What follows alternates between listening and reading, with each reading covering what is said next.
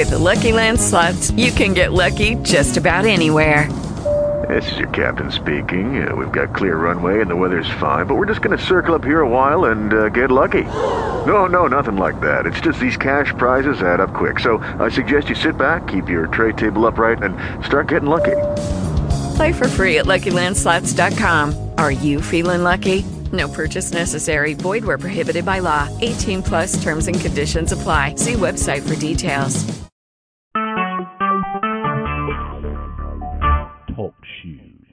Recorded live.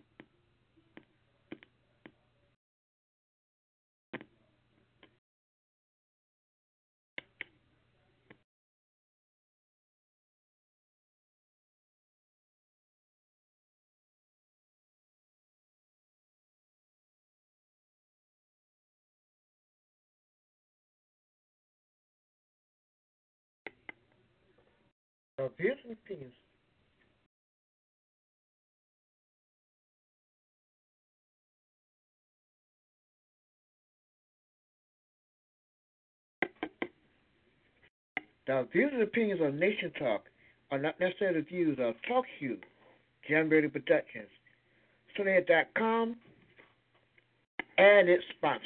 This is Nation Talk.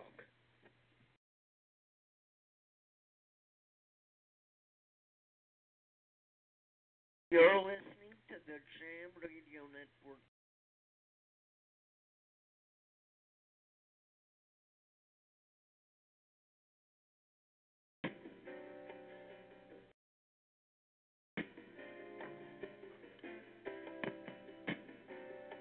This is your Sunday evening forum, Nation Talk.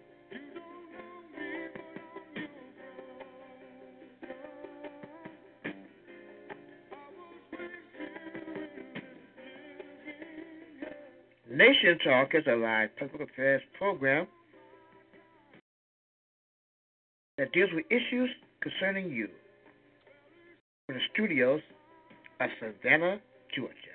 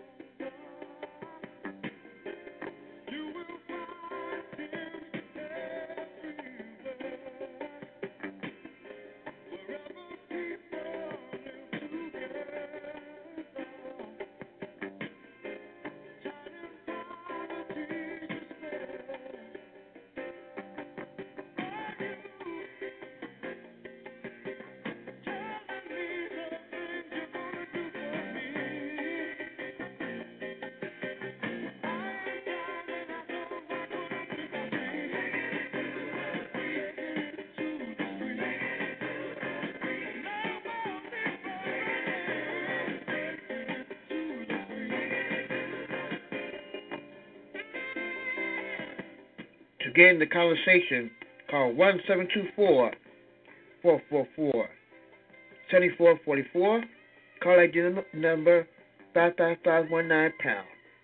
That's 1 724 444 7444. Call ID number 5551 9 pound.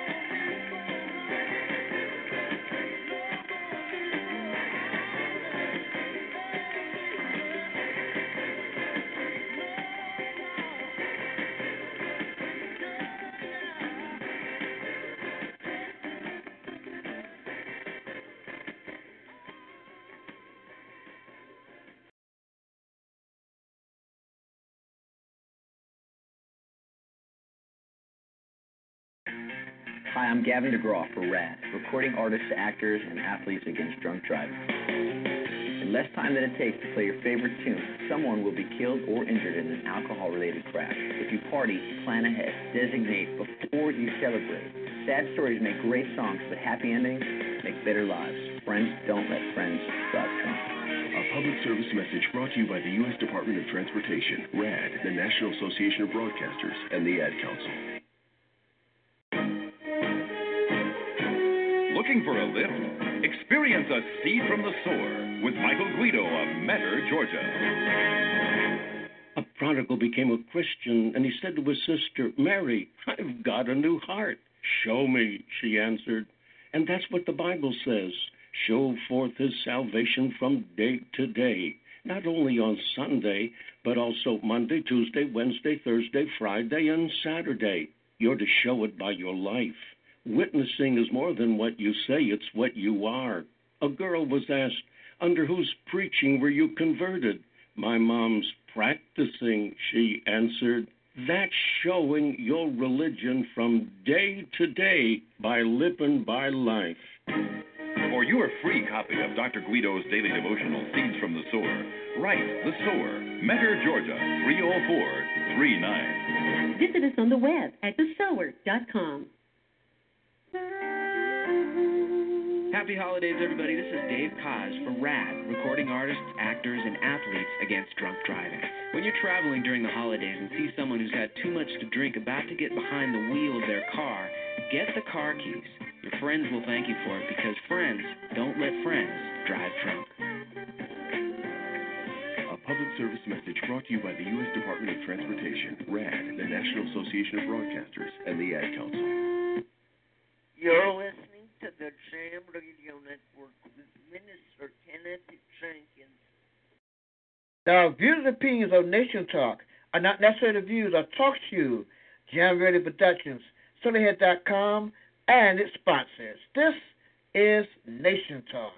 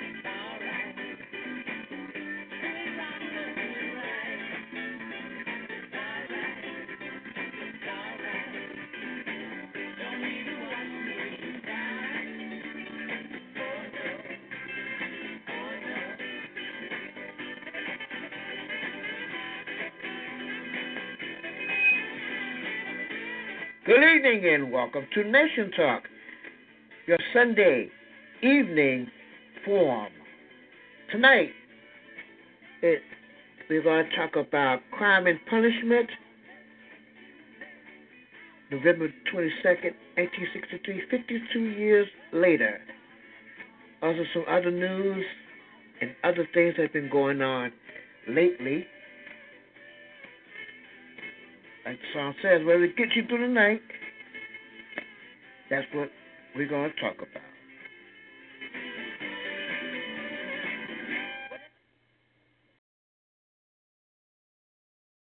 I don't know if this is a fair question or not, but is being poor a crime in America? Is being poor a crime in America?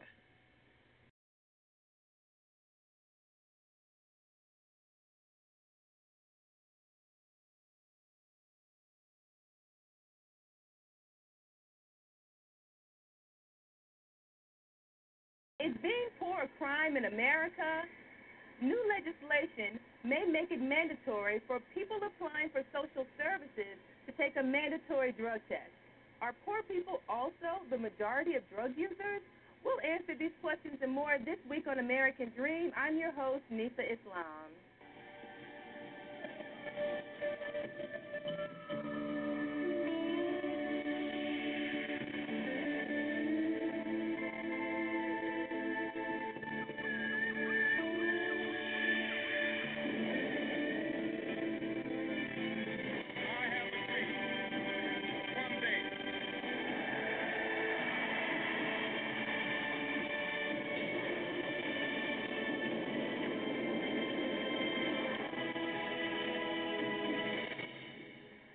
Mean to be poor in America? In 2009, 43.6 million people were poor. Everything is harder to do when you're poor. If you're looking for food, groceries cost more, the quality is less. Without a car, it takes you longer to get where you have to go. Without health insurance, sometimes you have to sit in a neighborhood clinic for hours waiting for service. Housing tends to be in poor neighborhoods where there is high violence. Income levels lead to poor schools, and on and on and on. Let's watch this short video that describes life when you're poor in America.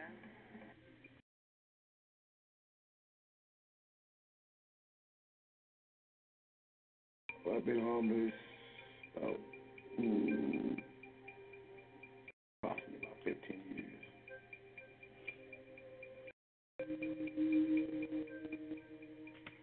My work career was truck driver for the past 20 years.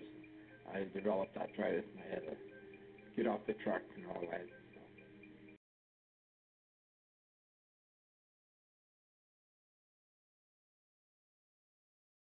always had a job, I'll find something. It, but it's it's not like that. Um, I've been unemployed since 2004. This is 2007. Almost half of all Americans their lives. 37 million Americans are living below the official federal poverty level. There's there's families that's out here on the streets, A mom and her kids sleeping on the lower Wacker Drive, cold as it's being, sleeping on the lower Wacker Drive. When mom goes to sleep, the little kids are up watching over her, and that's sad. In the richest nation on earth, 37 million people are living in poverty. One in eight Americans, men and women, black and white, young and old. medication bills are so high, even with the new program that they have out for us, and uh, what they call the donut hole in the middle of the year, it, it's just impossible to make ends meet. Every year, my stepdad, he gets laid off work, so it's nine of us in the family. Yes, and during the whole winter, we don't have like like food, and so we come here, food. Yeah, because we have like a hard time. It's not because they aren't trying. They have jobs, they work, but they still come up short. It's not that I choose to be homeless or anything. I can't afford to live anywhere, and I'm living basically, you know, from one person to another. Never thought I'd ever end up like this, but I didn't have no choice. because I'm all on my own, and my family, and everybody is gone. One American stricken by poverty is a personal tragedy. 37 million poverty stricken Americans is a national disgrace. When you say Americans, that don't apply to us. We don't even pay no attention to it. Turn the TV off because you're not talking to us. We don't. I'm not even on the pay scale. I had to go to one program to be 200% below the poverty level to go, and I met the criteria. Our government, they they they say that they're going to help us. They make all these promises to us. When they get in office, they forget all about us and leave us out in the streets with nothing, with nothing, no support, no nothing, and it hurts. When are we going to put an end to it? For the wealthiest nation in the world, putting an end to poverty is not a matter of money. It's a matter of will. Do we have the will? Do we even care?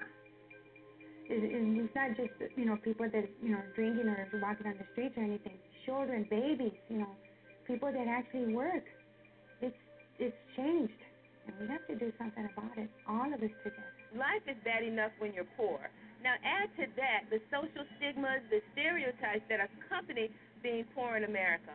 On the streets of D.C., I ask people, what are some of the stereotypes of poor people? Okay, well, sometimes I don't know how to put. I just put it this way. I know how. Some of them think that if they see that you're poor, some some uh, some people when they ask you funny things. See, some, what it is, a lot of people don't know how you got to that point. See, sometimes you can want to poor, losing your job. You can have a, a full-time job and still be kind of homeless because you're constantly like paying your rent, paying utility bills, and that takes all your money. So I've been in a situation before, so I can relate. That I had a full-time job before, but I was still kind of like homeless being homeless, uh, undereducated. Sort of things that come to mind. It's, it's people who are still struggling. Okay, people who are living from paycheck to paycheck. Mm-hmm. They may not. Some people may not think they're poor, but the person that's working every day and don't see no money coming in their pockets at the end of a two-week pay period, poor. They don't try hard enough. Lazy.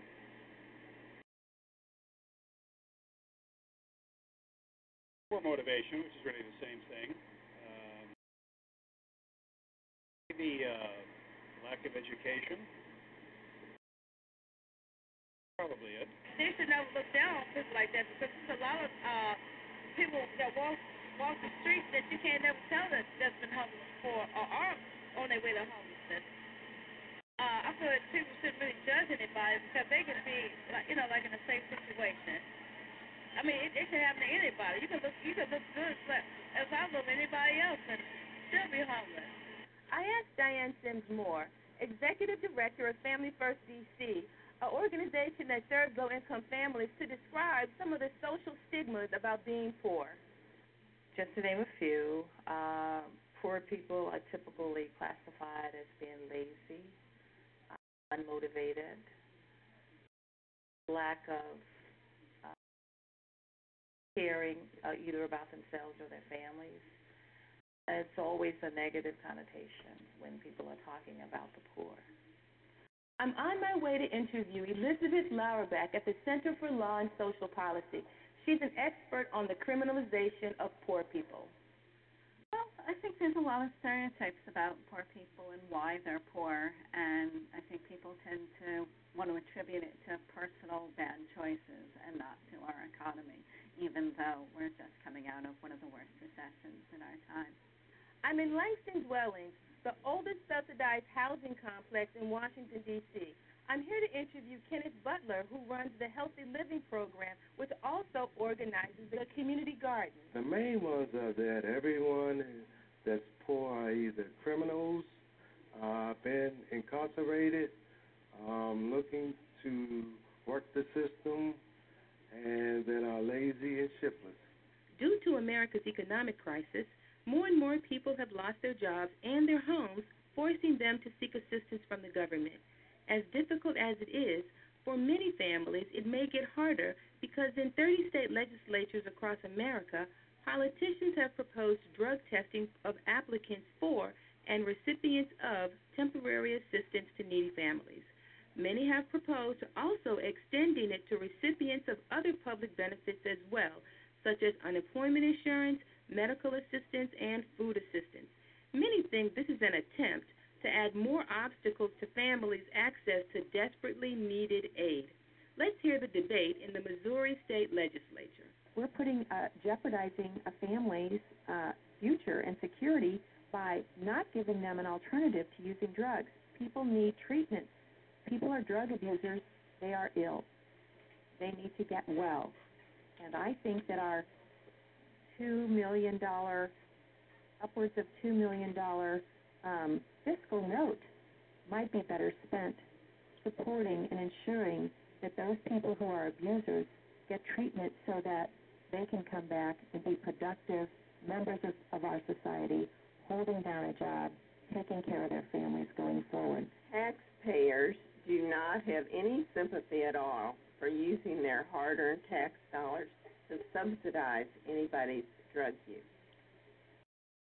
So I know all of us often here out in the community, I don't want any of my tax money going for anybody else's illegal drugs. There's controversy surrounding this legislation. Many people are biased about poor people because of the very stigmas we mentioned earlier. Some people think the poor abuse their social service benefits because of drug abuse, but those numbers are few and far between according to research. I asked our experts what were the pros and cons of this type of legislation. The main problem with drug testing is that it assumes that everyone who applies for assistance is a potential drug abuser. And it's not a good use of anyone's money, and it stigmatizes the people and might chase away some people so that they don't get the assistance that they need. Uh, it makes sense to ask people questions and see who might need assistance and refer them to substance abuse treatment. But making everyone who applies for help get tested is just stigmatizing and unfair. It's somewhat difficult to talk about uh, something that I think would have such a serious impact on children about the pros or the cons on that issue. Primarily because uh, children are typically the ones who are going to be solely impacted by this if there is a good side to it, it would be that those individuals who are possibly identified as having some type of mental illness, it is typically known in the um, substance abuse uh, area that individuals who are drug users also have a mental illness. Now, typically they're undiagnosed. So if we are able to take it to another level and not just about uh, penalizing if you test positive, but penalizing, but uh, looking at the situation as a means of helping individuals to become self-sufficient. And how do we do that? Well, if we identify that there is a, a problem, then we also take a more deeper look and may discover that there's a mental illness there as well. I see no good in testing anyone in need. If there's a issue with drug or alcohol abuse, that should be addressed on a separate and different level but not through a support system. You shouldn't uh, base someone's need on their drug or alcohol abuse or problem. Proposals to require mandatory drug tests are not new. States have tried in the past, but they failed. Here are some facts. Proposals for mandatory drug testing of TANF recipients are based on stereotypes and not evidence. Proponents often claim that drug testing will save money. However, this is based on a false assumption that many applicants will be denied benefits. Random testing is costly, flawed, and an inefficient way of identifying recipients in need of drug treatment. Moreover, universal random drug testing may well be unconstitutional in 2003, Michigan's drug testing program was struck down as a violation of the Fourth Amendment's protection against searches without reasonable cause. Finally, because sanctions for noncompliance put vulnerable children at risk, state and federal policymakers should not enact more barriers to a safety net program that protects low income children and families especially during an historic economic downturn and decline in the labor market. I asked our experts how this type of legislation would benefit society. Again, it's one of those uh, hot topics. Does it help society or does it hinder society? We're talking about a group of people who are most of the time unrepresented. Uh, if we look at it as a way of helping the individuals get support that they're not getting and or children to be raised in a healthier environment, then that may overall be a benefit to society because now we're talking about taxpayers. We're talking about individuals who will be able to contribute to society instead of always receiving from society. In my opinion, no, because it'll take away from those that really need it. Everyone on assistance or in assistance programs um, do not use or abuse drugs or alcohol. We have kids out here that are in most need, and today uh, everyone's just a paycheck away from being uh, part of that particular program that they're wishing to um, test you for. I don't think it helps society at all. It's really, I think, just a concern that not, so no one be getting away with something. I think it's there's a fear that people are abusing the system. But in order to go after the one or two people who might be abusing the system, you test hundreds of people. And that's bad for the people, but it's also a waste of society's money to spend all this money on drug tests instead of helping people. Nothing has been done to investigate the long term or even the short term effects to poor people and their children with this bill. I asked our experts what were the unforeseen consequences of this legislation. One would be that it would create more homelessness because folks will lose benefits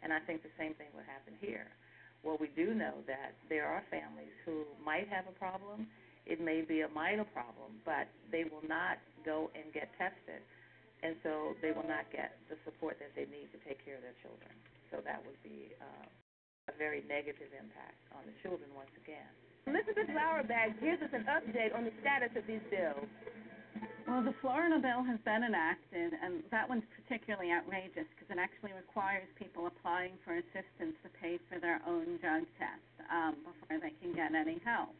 And if you test clean, they say they'll pay you back later. But by the time people come to an assistance office to get help, they might have just bus, enough bus fares to get home. And so asking them to pay for a drug test is really outrageous. Who state legislative houses is looking out for the poor? Are the Republicans pushing this bill? Are the Democrats pushing it? Is this a partisan issue?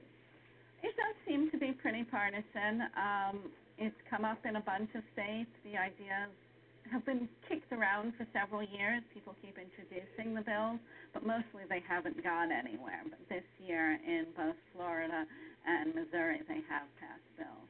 So once again, Poor people have to carry a weight and burden that others do not. Even if you have to take a mandatory drug test for your job, you are not required to pay for it up front. Poor people need aid and assistance, but it seems bills like this just add more obstacles. Are the poor being criminalized? Yes. Where it's uh, criminalizing and stigmatizing the poor. So if mandatory drug testing doesn't work, as our experts agree, what are some other solutions to address drug addiction in poor people? I asked our street experts. Well, my, my thing is, I think that it would be a good idea, but some other people I would say it would not be a good idea. Because, see, you have so many people applying for food stamps, unemployment, uh, different other welfare, and there's a lot of people who get offended by that because, you know, I say that if they test positive for drugs, they may not qualify, you know, for the food stamps, and that's going to be a problem. You know, they might get into it with somebody, that, you know, at the food stamp office. In a way, I think they should test people just to be on the safe side to see if they're not using drugs. Because, see, if they are using, sometimes they take the food stamp and sell it. See, that, that's probably what they want to do. Because you have a lot of people out here doing that. They'll, um, they'll have food stamps, like, say, like we qualify for food stamps. You take the food stamp, want money for it, and, and they feel that it's government money. So you take the government money and you sell the food stamp to somebody so you can get money off that. Well, I think I think they should do that. I, I think they should um go ahead and do that. Test people for drugs. I mean, my opinion, but I think other people saying they're not gonna go for it. Educate them, get them jobs. Have to give them a drug test. Won't have to worry about the government's funds because they'll be making their own money. No, it is discrimination. I mean, if somebody's using drugs but they can still get up and go to work and do their own thing and support themselves, then the government shouldn't have anything to do with that. True, they may want to stop it, but a person is going to do what a person wants to do regardless. Okay, and the only thing you can do is put it out there, try to help them. If they don't want to help themselves, then there's nothing that you can do. No, and that's to identify the drug users somehow, right? I mean, I would tend to think that self-identification would work better because they can be more likely to follow through on the uh, the counseling afterwards. Um, I think they should go on a, program. They should uh, go on a rehabilitation program so they can clear from drugs. So a lot of people's not going to do that. Thus, they push the door. You have someone to encourage you. Like you have a church you go to, you have family or friends trying to help you to get yourself in order. Because it takes, it, I tell you the truth, it takes tough love to really get somebody help for drugs. It really does. Because it's not an easy thing. It's like you have to really encourage that person to try to get help for drugs. They're gonna want they they gonna have to want the help.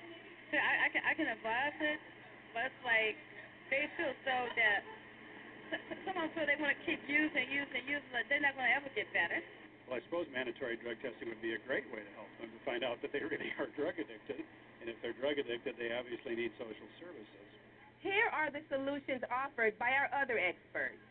First, address their particular issue, uh, whether it be drug or alcohol, uh, seek treatment and counseling, and make it a family-based program where everyone participates in the better good of that particular member of the family getting well and better. The first thing is the availability of treatment. The people who want treatment in many cases can't get it.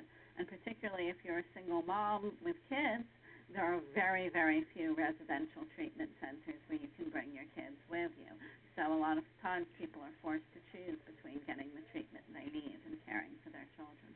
I think we need to put more emphasis on case management. Unfortunately, even in this arena, in the work that we do, we're finding ourselves as one person having to provide case management support to a tremendous high caseload. So you may have one person that's being responsible for over 200 people, and they're having to uh, uh, make sure that they're following their uh, individual responsibility plan, making sure that they're meeting all the requirements of the government, in addition to being available to their children. So I think with case managers, we'll be able to take a look at the whole person, look at all of the avenues that may be uh, causing some ne- negative impact. So I think case management would be a good start to put more funds into making sure that each individual who uh, does apply for services does get the, the case management support that they need. Being poor in America is bad enough. Why add insult to injury by further stigmatizing all poor people by lumping them together in one bunch as criminals and requiring mandatory drug tests? America can do better. The poor need it. For Press TV in Washington, I'm Nisa Islam. Hey,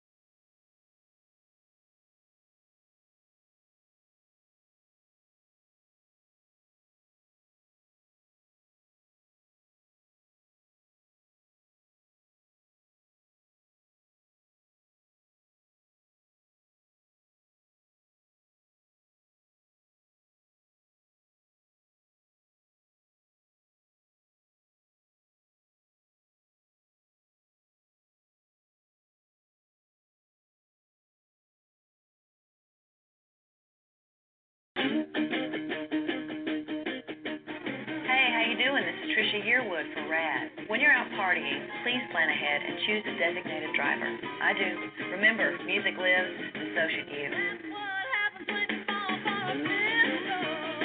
A public service message brought to you by the U.S. Department of Transportation, RADD, the National Association of Broadcasters, and the Ad Council. And now for the weather. Today's weather brought to you by the American Stroke Association. All across America, it's a clear, beautiful day with temperatures in the 70s and not a drop of rain forecasted. However, it seems African Americans can expect a chance of rain. Oh, and a chance of hail, a chance of multiple Class 5 tornadoes. And if that's not enough, watch out. A chance of a freak meteor shower later this afternoon. The odds are it's going to be very dangerous out there. It's called the odds, and the odds are African Americans suffer almost twice the risk of having a stroke as white Americans. But the forecast doesn't have to be so gloomy. There are steps you can take to help beat the odds. Start by calling 1 888 4 Stroke or go online to strokeassociation.org. Join the power to end stroke. Brought to you by the American Stroke Association and the Ad Council. Hi, this is Johnny, and I am so needy. For Jesus, that is. I need to carve out time to be alone with Him every day. Not take telephone calls, not write letters, just be alone with Him. And I'm not the only one. Moses was alone with God when the Lord revealed Himself through the burning bush. Paul was alone in the Arabian desert when the Lord gave him personal instructions about preaching the word. Mary was alone when the angel brought her the message that she would give birth to the Savior. Isaiah was alone with God when he received his commissioning. Elisha was by himself with the Lord when the mantle fell on his shoulders. Oh, we could go on and talk about Joshua and Jacob, Daniel. They all received a special word from God when they took time to be alone with Him. Friend, that's something to remember in your busy day. Be alone with Jesus.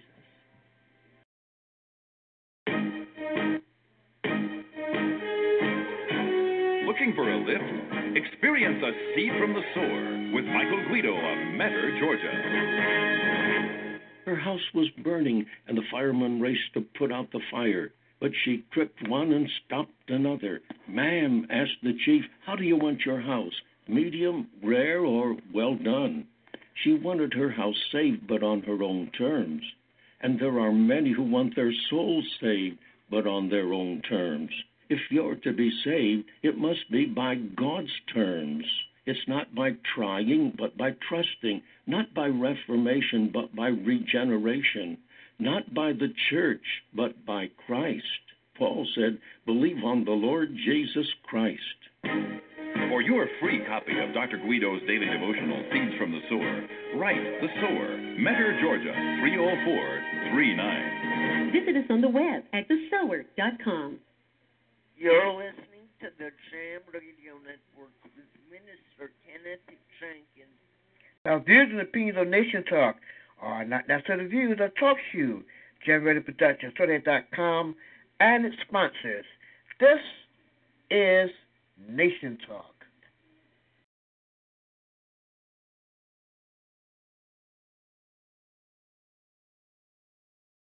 when front yards become front lines, at the crossroads of conflict and epidemic, where there are no hospitals, that's where we operate.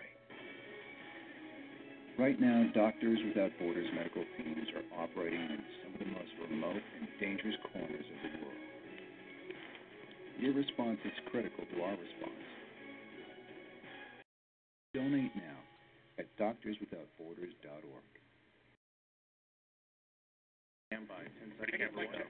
Ready, count.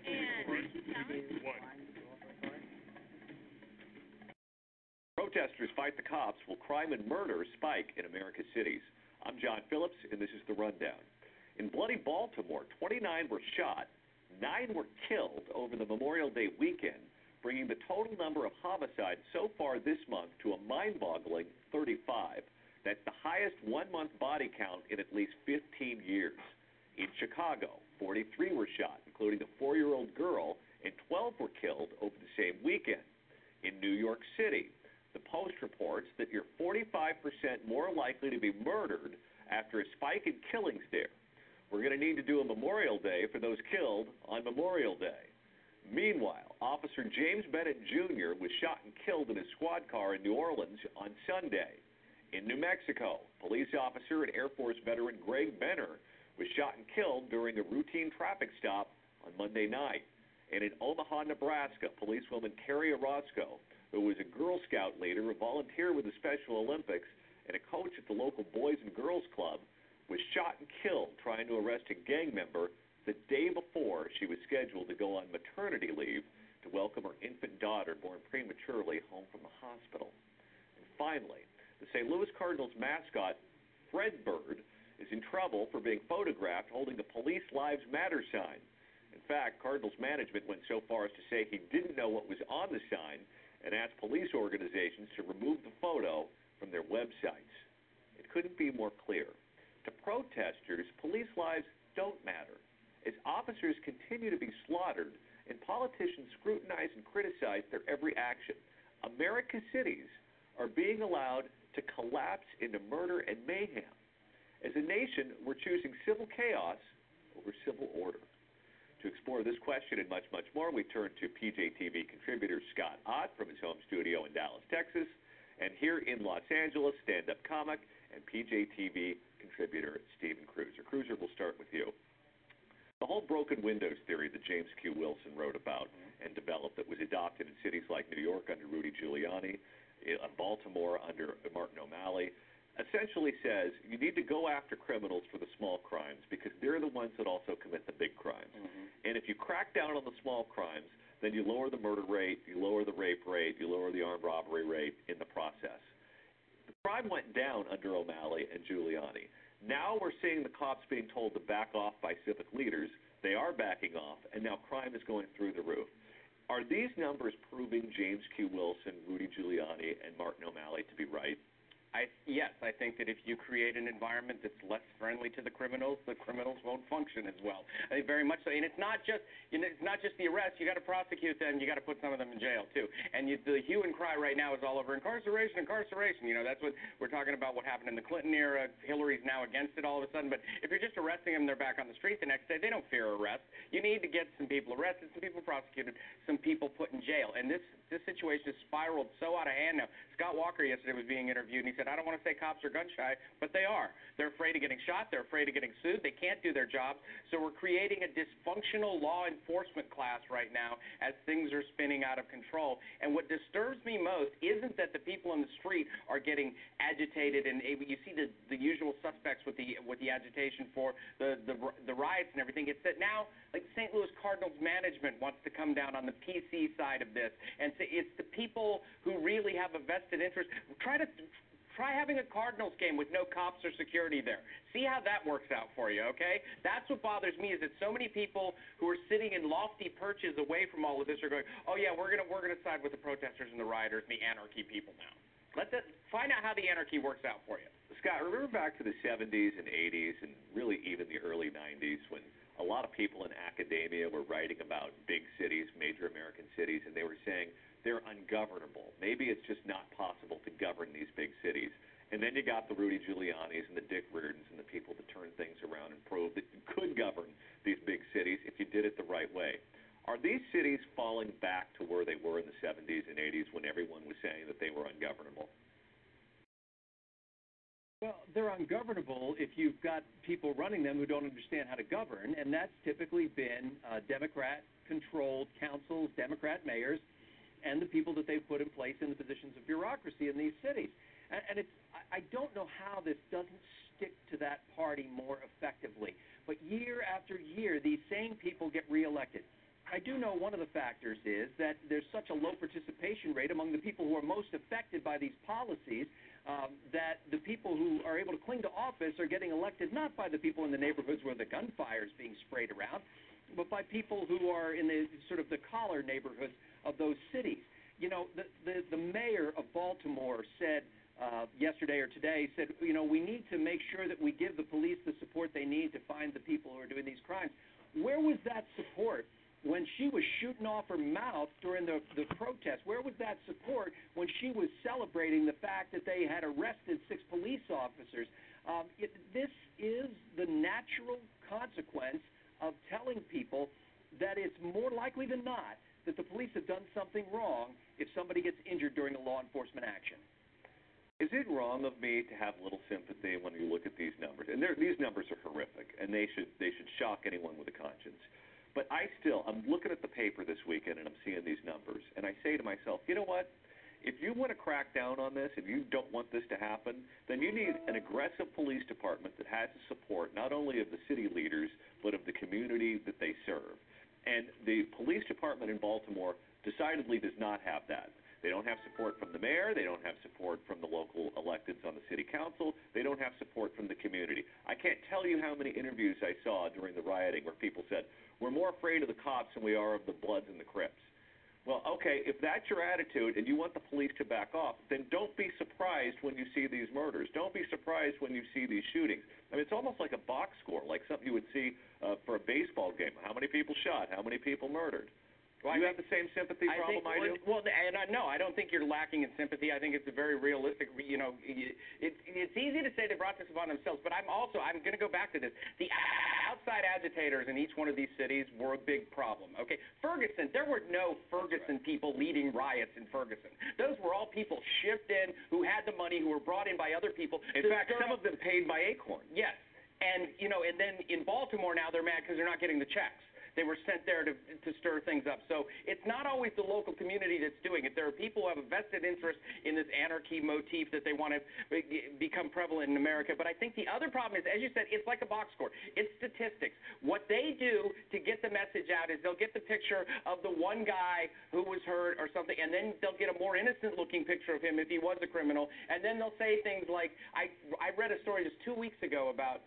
Um, the guy for Michael Brown was that his name? About unarmed black men. That's what they still refer to him as, not not the one that the Holder Depart- the Justice Department decided it was was a criminal too. Not the, but they're still referring to him. So they get this out. I think the only way to counter this is with graphic imagery of this bloody violence. You can't just keep throwing numbers at people. It's meaningless to them after a while. It's just you just become numb to, to that kind of thing. But people, if people are going to have sympathy for what the cops are facing, they're going to have to see this a little better. Scott, the practical result, from my point of view, is going to be people who are appalled by this violence. They're not going to stay in these cities and vote these idiots out of office that go after the cops, that go after their jugular. They're going to vote with their feet. They're going to move out of the cities. We saw a lot of that go down in the 60s when we had the rioting, and people just didn't feel safe in their homes. They moved to the suburbs. They moved to rural America. I could see another mass exodus from America's cities if this doesn't get turned around fast. The ones who can, John. The ones who can. And sadly, the people who are worst, uh, most affected by this kind of chaos, by this kind of anarchy, by this kind of hatred of law and order, are the people who can't. The people who can't live. They're the they're the four-year-old girls with the bullet wounds in their head. They're the little old lady who has to walk. We forget this sometimes. We who live in the suburbs and you know can hop into our uh, four, six, or eight-cylinder vehicle and go wherever we please at the drop of a hat. We forget that there are 68 year old women who have to walk to the bodega on the corner. We forget that there are people whose children have to walk several blocks to school through these free fire zones created by policies that denigrate the rule of law, that denigrate law and order. And these are the people that we should be most concerned about. I mean, if Republicans really want to align themselves with justice, they need to go to these places, stand with these people, and let the let the Washington D.C. and the government in these city halls know that we will not stand for this kind of abuse. It's a tiny handful of people, by the way, in these in these densely populated neighborhoods who are sowing fear and terror into the hearts of little children and little old women and parents who wonder whether they're going to get to go to their kids' graduation. I've got a prediction for you. Okay. It's not going to get better until there's a two-party system in these cities. A one-party system will always produce this type of chaos.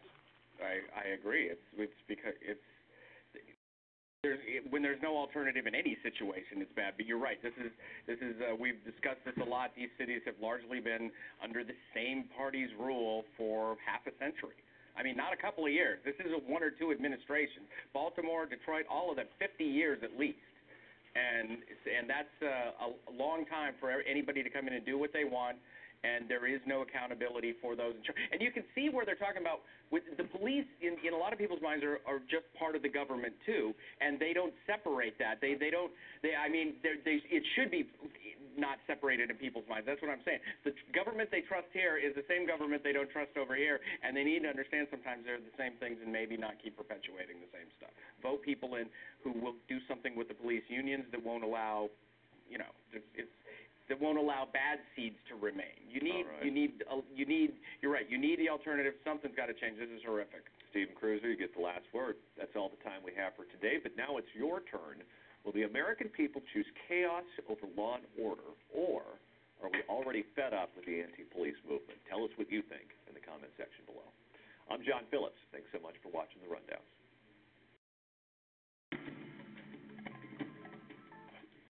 Now with our lead story, racing crime in America. Last night I spoke with actor LeVar Burton, a good guy who follows the race situation very closely. There's the fact that reported crime, not convicted crime, reported crime, toward African American men. Mitigate this, that reported crime, mostly by other African Americans, is overwhelmingly in the black, young black man precincts. That mitigate anything? don't believe it does. I really don't. You have to look at the culture in which uh, the, this bias is held, and you have to look at the imagery of the culture and and and what the popular culture has turned out in terms of the representation of people of color. Whether or to react, Reverend Jacques DeGraff about. So, what I, was trying to get across to Mr. Burton, who's very passionate about uh, by the justice system in this country, and the Trayvon Martin case is an extension of that. Well, there's a reason why more young black men are in prison. There's a reason why police are more cautious while approaching a black man in a car. And the reason is overwhelmingly violent crime in this country is generated by young black men. Wrong? Well, uh, part of it is geographically based. I mean, all black men are not uh, are not in high crime areas. So, so it's not it's not in the DNA. It's it's geographic. It's in, in, in certain conditions. Well, wait, number then one. how, if, if that's your contention, Reverend, what do you, how do you react to this statistic? And this is unbelievable. In 2011, 91 percent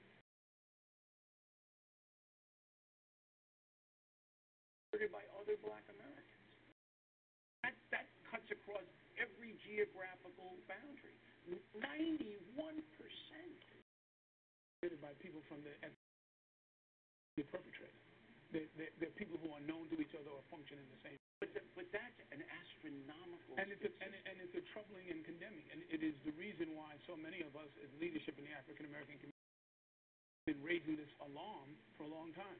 You know, your question about uh, does the media cover these kinds of things and how do they cover it? The media does not cover a lot of things in the African American community, including those of us who have been saying there's a crisis here. Why the media, in your experience, cover? Because they don't think it's newsworthy. It's But how not can that be possible? There's almost a Holocaust. You realize that Chicago is more dangerous than Afghanistan for Americans? especially black Americans. Right, because that's who's being killed. They're Because because because those who decide what is important in the news don't think that African Americans and African American life generally are How can important. that be possible when there's so liberal of deciders? Because the same people are the same people look at the same set of statistics, despite disparities in health care and a variety of other educational disparities, and they say we're in a post-racial era because Obama got elected president. That's a false notion. Uh, I don't believe the New York Times and other liberal entities, NBC News, are, are thinking that way. But that's but that's Here's what I- coverage. they're flat out afraid of the issue. They're afraid of reporting that blacks are killing blacks in Chicago. Well, if that's so, if, if that's so, then that's patronizing and condescending. It and- is, and, and, but that's what's happening. They're afraid of it. For whatever the reason, the fact is that it's having a, a, a tremendously negative effect on the American discussion in general. And but not only that, it's having a tremendously negative effect on the black community because the problem's not being solved. Absolutely. All right, so more black Americans are dying. And that brings us to Trayvon Martin, George Zimmerman. There's no way on earth this trial should be getting this much coverage. And the only reason it's doing it is because it's it's a light skinned Hispanic against the black kid. Well, I, I, I- think I think that the, the of, of the of the trial and the issue, at least for African Americans, that this man was told by his dispatcher to follow. That's a key to it. Look, it's an interesting case one way or the other because of the stand your ground law, because of the 911 call. It is. There's no doubt about it. And I'm not complaining about let's see how the justice system works here. I'm not complaining about that. What I do fear very much is that if Zimmerman is acquitted, and it looks like he will be, all right, that black Americans are going to react negatively to that acquittal. Well, I, I, think black Americans are, are, are reviewing, assessing, and feel like we are under siege for a variety of reasons, of which this would be just one. The criminal justice system doesn't work. The vote, the, the, the legal system doesn't work. We're very distressed by the findings of the Supreme Court. We're more distressed about the reactions of Congress uh, in general in terms of fair treatment. But all of those grievances, while they are legitimate, all right, cannot be applied to a single case of alleged murder. If Zimmerman isn't guilty, he isn't guilty. If the jury finds it that way, and you start to have people burning buildings down, there's going to be a major problem. There- there- There's going to be a problem when people feel that, they, there's open season for whites to shoot blacks. And, and, and at, the heart of that matter, it, it, it lies in the, the cynicism that Well, goes if they feel of that way, you can't change it. But I'll tell you where there is open season on killing blacks: in our, Chicago, Illinois. Well, no, it's not just Chicago. It's That's too where the yeah, but it's in too many American cities where where government has not done and, and black leadership has failed. All right.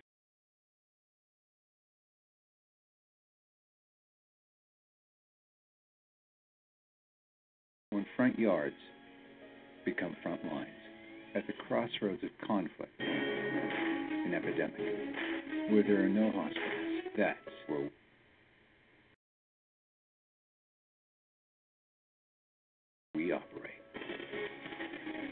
Right now, Doctors Without Borders medical teams are operating in some of the most remote and dangerous corners of the world. Your response is critical to our response. Donate now at doctorswithoutborders.org. The O'Reilly Factor's on tonight. What gun laws can you point to that specifically would have prevented the shooting in, in Roseburg, Oregon? Sometimes there isn't a specific law that you can point to that pre- would prevent a tragedy like this from happening. The left continues to call for more gun laws, even though evidence is mounting they would not prevent mass killings. We'll have a special investigation tonight. I'm just so darn bummed. All anyone wants to talk about is Donald Trump. Do you think he'll win the primaries? He must. I want to be the one to take him down. I will destroy him and I will mount his hair in the Oval Office. Hillary Clinton trying to win over the American public, so how's she doing with that? Charles Krauthammer has some thoughts. Do you have any problems with the United States? Also ahead, Jesse Watters goes to Dearborn, Michigan, where half the population is Muslim. Can I wear a tie with this? No. Caution. You are about to enter the no spin zone. Back to begins right now.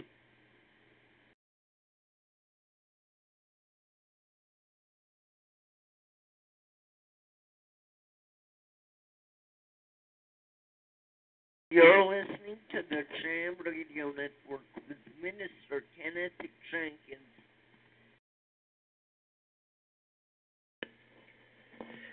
The views The views of people of Nation Talk are not necessarily the views of TalkShoe, Radio Productions, StoryHead.com, and its sponsors. This is Nation Talk.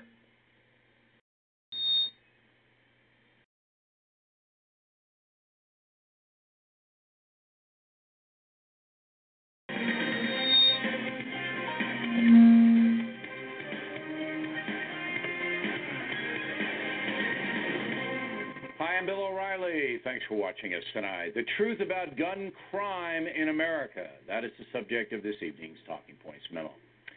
As you may know, President Obama and now Hillary Clinton are calling for more regulation of gun sales in the USA.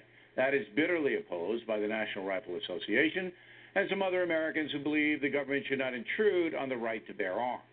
Of course, there are logical compromises that can and should be made. But the issue is all about emotion, not rational thinking. Perhaps the best soundbite I heard after the Oregon massacre was this. I mean, the reality is, uh, gun control laws uh, control the behavior of legitimate people.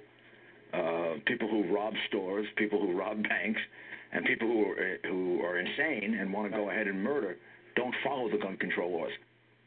Of course, that is true. No amount of legislation is going to stop a madman from killing. And right now, there are more than 300 million, 300 million civilian owned firearms in the USA, according to congressional research data. That's about one gun for every U.S. citizen. So even if you stop gun sales, which is unconstitutional, there would still be 300 million firearms floating around. Now, in order to stop the insanity, Talking Points will put forth what should happen in the gun arena. First of all, politicians should knock stuff off like this. We have got to keep guns out of the hands of people who should not have them, domestic abusers, people with serious mental health problems. There's got to be a better tracking and record keeping. Now, Mrs. Clinton knows it's impossible to keep guns away from dangerous people, so why demagogue the issue? However, better tracking and record keeping would be a good thing. For example, convicts should not be able to buy guns, and the FBI database is there to flag gun sellers to that circumstance. Also, if an American undergoes treatment for mental illness and is hospitalized because of it, that should be in the FBI database as well. Yeah, there are privacy violations here. But the greater good is served by keeping people with criminal records and mental problems away from firearms, correct?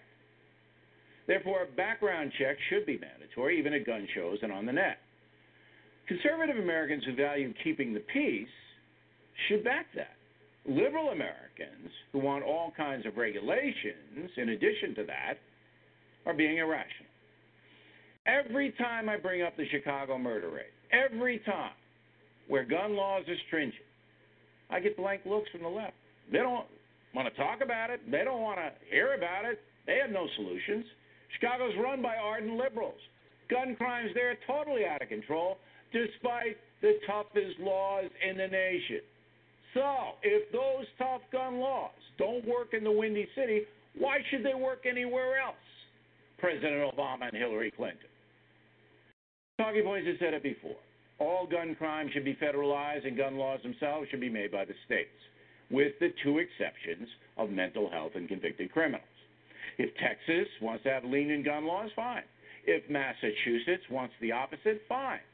But if someone commits a crime using a gun and is convicted, they should receive a mandatory five years in a federal pen on top of the punishment for the other crime. That would go a long way in stopping the abuse of guns, would it not? Right now in Chicago, cops can find you with a gun. Little happens in many circumstances. Plea bargains all over the place. That's got to stop. Summing up, the husband of former Congresswoman Gabby Giffords, who herself was shot by a madman and badly injured, told the truth yesterday when asked this. What gun laws can you point to that specifically would have prevented the shooting in, in Roseburg, Oregon, or, or any of the horrific shooting events we've seen in the last five years or so? You know, eh, you know, with individual events, I mean, sometimes there isn't a specific law that you can point to that per- would prevent a tragedy like this from happening. Mr. Kelly, a good man, wants more stringent background checks when guns are sold, but he knows, he knows that laws cannot stop the madness. And that's a medal. Now for the top story tonight controversy in Roseburg, Oregon, where the killings took place last week. Joining us from that town, David Jaques, publisher of the Roseburg Beacon. First of all, Mr. Jaques, uh, now that the uh, investigation's underway, the mother of the killer, whom we're not naming, we're not naming the killer or showing the sick guy's picture, the mother was stockpiling guns in the one bedroom apartment. Is that correct? Well, Bill, uh, I would agree with you that the mother had guns in the in the apartment. The question is, with the use of the term stockpiling, as is being reported by some agencies, that tends to be maybe an inflammatory word. What I would tell you that we know for a certainty, there were 14 guns that this gunman had access to, six of which were recovered on the scene, six of which were recovered in the subsequent investigation at his apartment, or eight of which. So that's 14 total, six on the scene, eight in the apartment. But I would suggest, Bill, in Douglas County, that would not be an unusual number in a good number of households. Is that right? In a one bedroom apartment, one bedroom, 14 guns. And the mom, well, the, and and you correct me if I'm wrong, the mom, all right, is buying a bunch of the guns and taking the son to the firing range where they don't want to be supervised. Is that correct?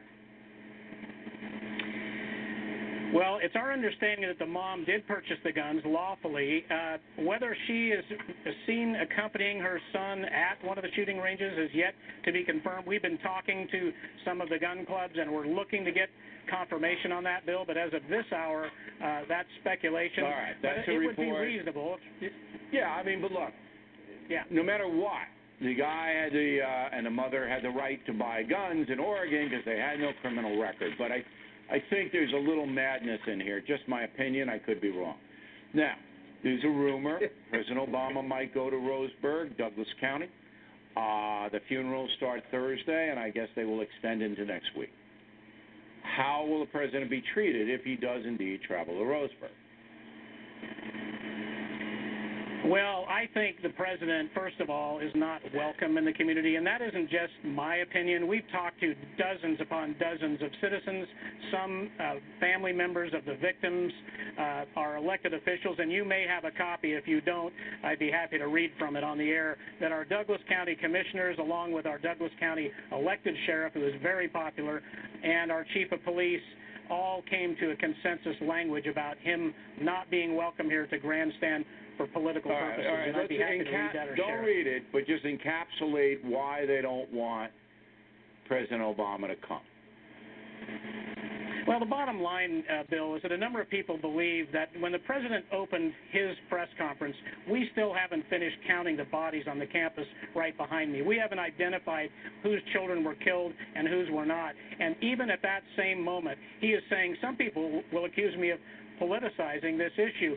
And he goes on to say, but it should be. So he not only acknowledged that it could be politicized, he was doing so deliberately. So now he wants to come to our community and stand on the corpses of our loved ones to make some kind of a political point. And it isn't going to be well received, not by our people, not by the families, and not even by our elected officials. Interesting. Very interesting. Well, if that happens, Mr. Jaques, we'll You know, check back. Real quick, real quick. Go ahead. If I may, there's one other thing I'd like to throw in just really quickly. Something else, even on the heels of this rumor the president may come, is that the Westboro Baptists are on their way to disrupt some of these funerals. And we think this is appalling. There's an organized plan to help uh, keep the families isolated from this, but this is just one more potential insult. yeah, and that would be that would be horrible if they those are the people, the anti-gay people who show up and they blame all tragedies that God is punishing America. We hope that doesn't happen, Mr. Jaques. If it does, you let us know. Thank you very much.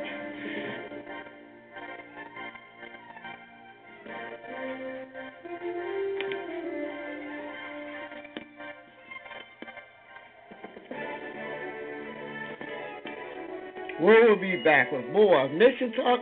excuse me, more of Nation Talk right after this.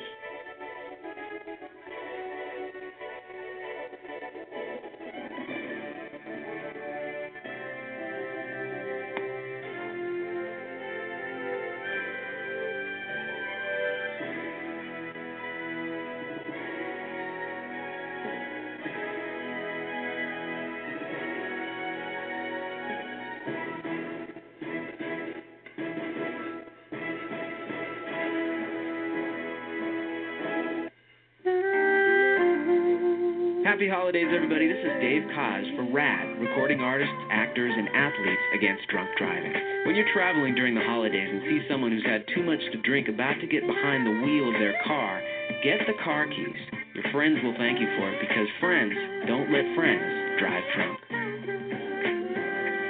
A public service message brought to you by the U.S. Department of Transportation, RADD, the National Association of Broadcasters, and the Ad Council.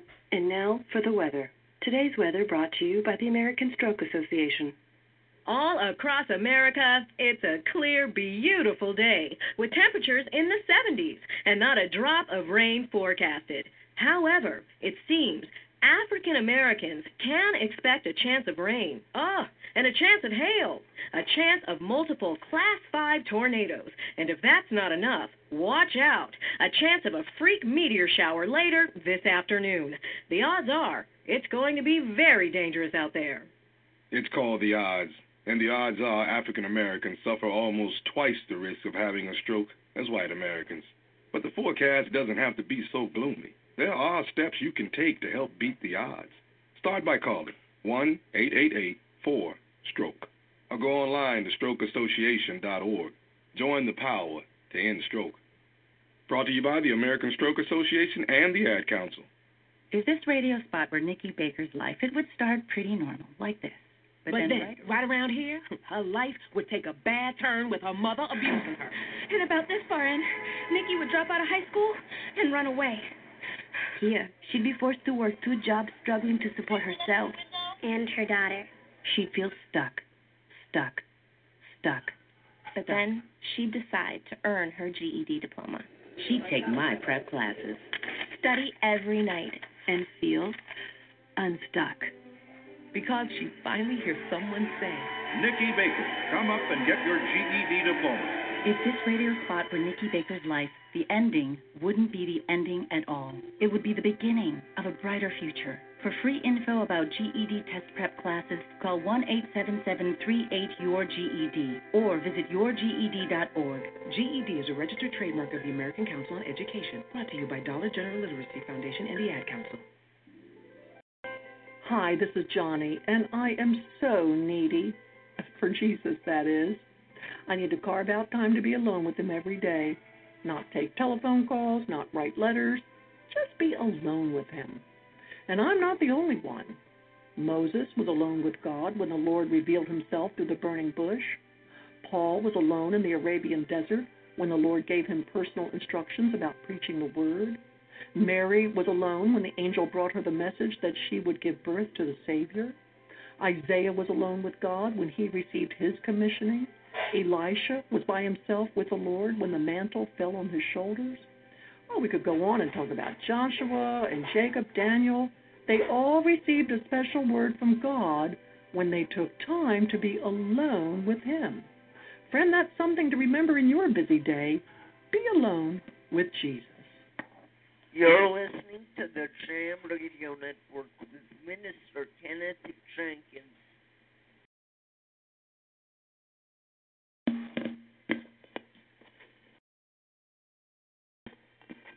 The, the views and opinions of Nation Talk are not necessarily the views of TalkShoe, Generated Productions, Sothead.com, and its sponsors. This is Nation Talk.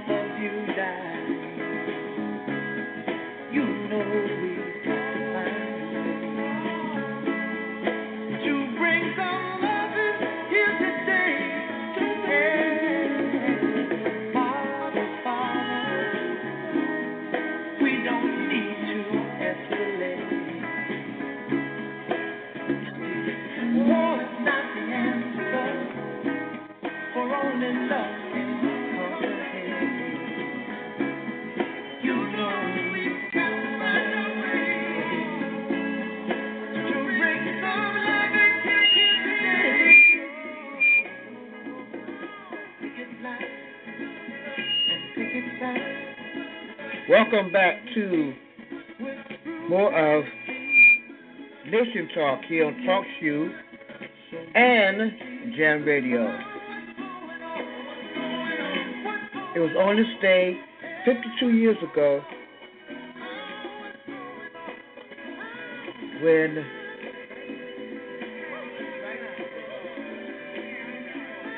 Kenneth Kennedy, along with, accompanied with his wife Jacqueline, Vice President Lyndon Johnson, and Mrs. Lady Bird Johnson, along with uh, Governor Connolly of Texas, all were together in Dallas. And as they say, the rest is history.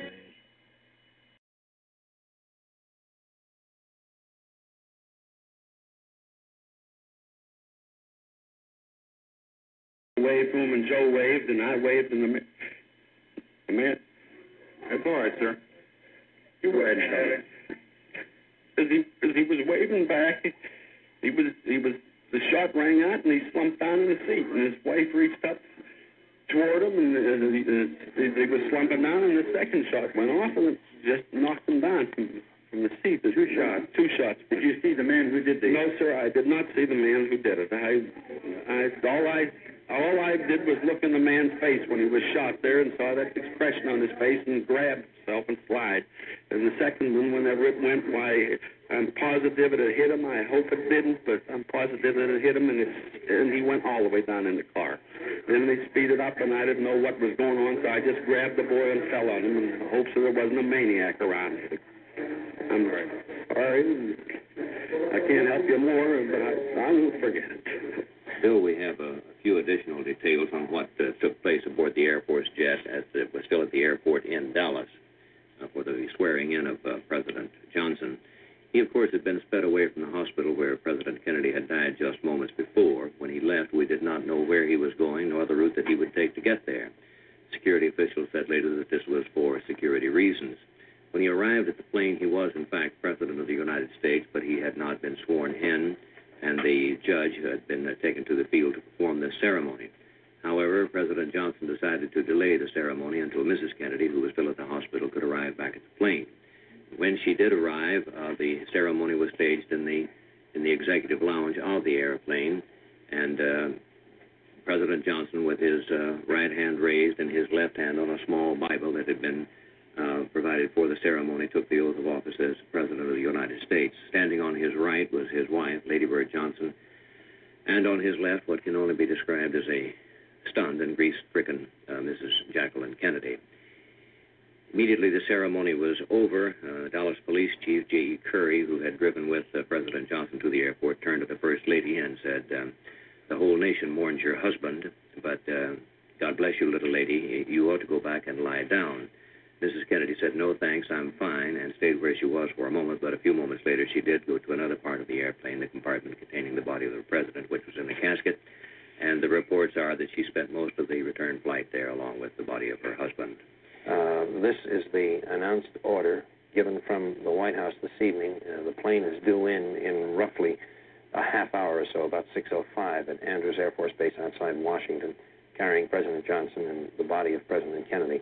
At 10 tomorrow morning in the East Room of the White House, the President's family will go in to view the body. At 11 o'clock, President Johnson, Speaker of the House McCormack, and members of the executive branch who hold presidential appointments. At 2 tomorrow afternoon, members of the Supreme Court and the federal, federal judiciary will go in to view the body. At 2.30, members of the Senate, the House of Representatives, the governors of the 50 states and of the territories, and at 5 tomorrow afternoon, the body will be viewed by members of the diplomatic corps. There is still no formal word from the White House on when the public will be permitted to view the president's body. Uh, at the executive mansion, they are thinking that the body will lie in state at the Capitol later for that purpose, possibly Sunday or Monday.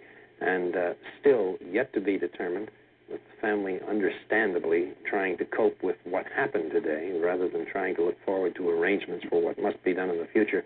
There is still no firm word of where final services for the president will take place, nor is there yet any decision uh, on where the president will be buried.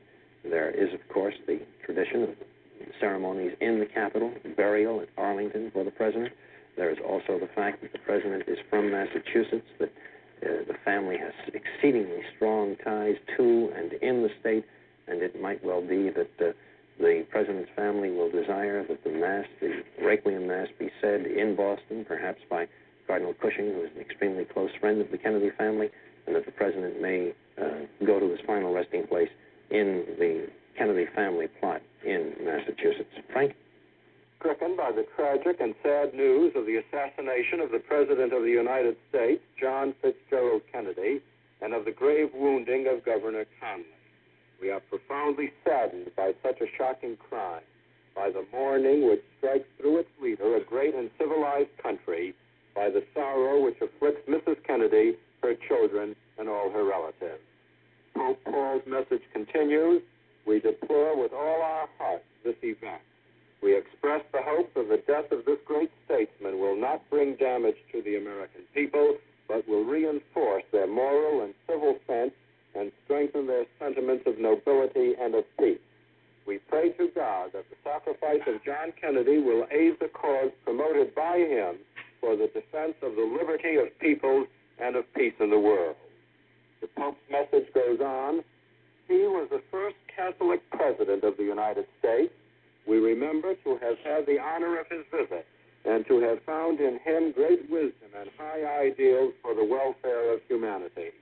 Tomorrow we will offer a holy mass for the peace of his soul, for the comfort of those who mourn his death, and so that not hatred, but love will reign among the human race. That is the message to the American people from Pope Paul VI. Message from Pope Paul VI in Rome, relayed by NBC's Rome correspondent Irving R. Levine. Not only was uh, Mr. Kennedy the first Catholic president of the United States, he was the youngest, and his administration, which did not fill out its four year term, will perhaps be best remembered by the extremely serious uh, challenge to this country and indeed to the entire Western world, represented by the Soviet installation of guided missiles in the island of Cuba uh, in October of last year. The president's response to that situation uh, won him praise from all the leaders of the Western world. In the field of foreign affairs, it is perhaps true that history will record this as his most significant achievement. In the field of domestic affairs, although it's presumptuous to guess about these matters, it would certainly seem to his contemporaries uh, that his um, being confronted with and the reaction of this administration to the Negro drive for equal rights in this country will perhaps be listed as the major challenge uh, to his administration. We have a reaction also from, do you have uh, hard information, Bill?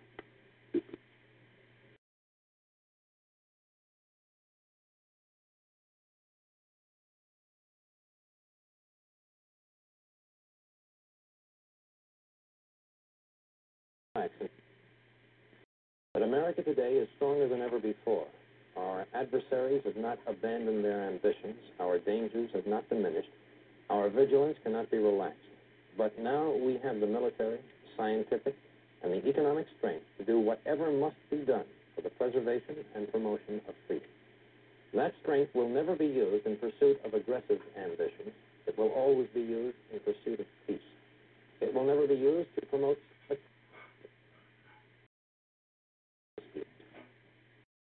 in this generation are the war for that we may be worthy of our power and responsibility, that we may exercise our strength with wisdom and restraint, and that we may achieve in our time and for all time the ancient vision of peace on earth, goodwill toward men.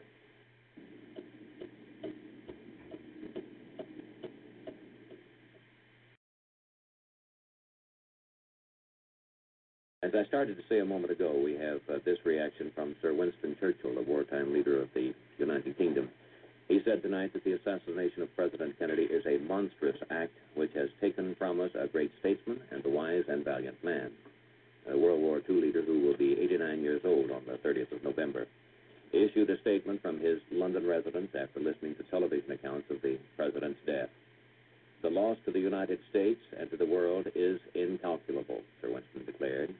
Those who came or those who come after Mr. Kennedy must strive the more to achieve the ideals of world peace and human happiness and dignity to which his presidency was dedicated. A spokesman for Sir Winston said he and Lady Churchill sat up past 10 p.m. to keep in touch with developments over television.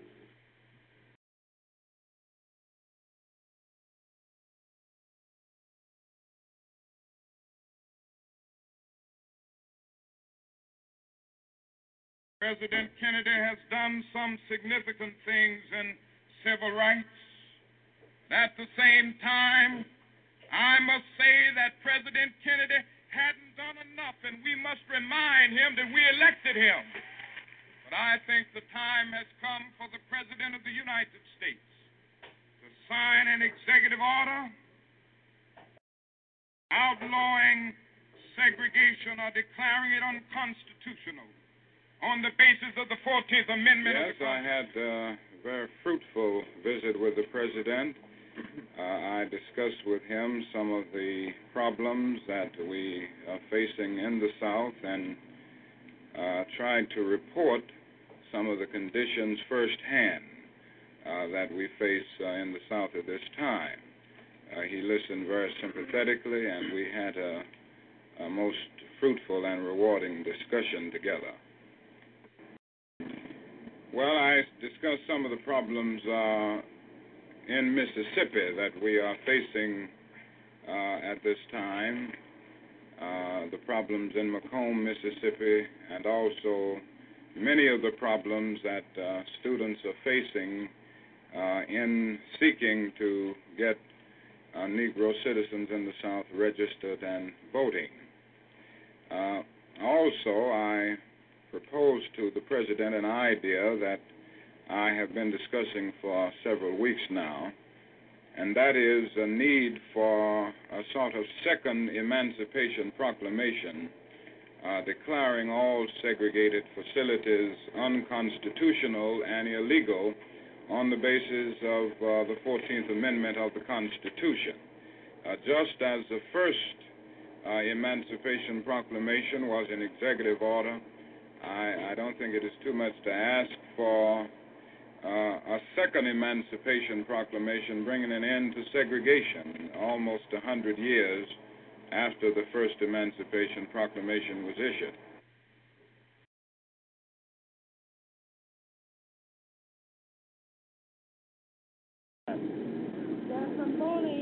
Force Base, where the regular honor guard that usually dispatches the president as well as welcomes him when he returns to Washington.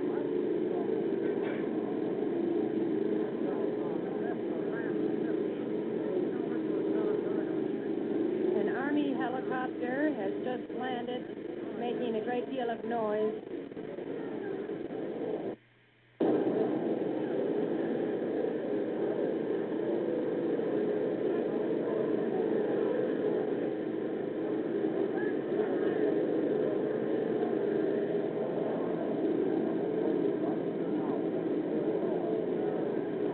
What you see is a special truck that has been moved up to the rear of the presidential jet. Special truck on which the coffin will be brought out. A helicopter is standing by just near the presidential jet to take the coffin away. The men are now struggling with the casket. It appears to be the casket, struggling to get it out of the plane.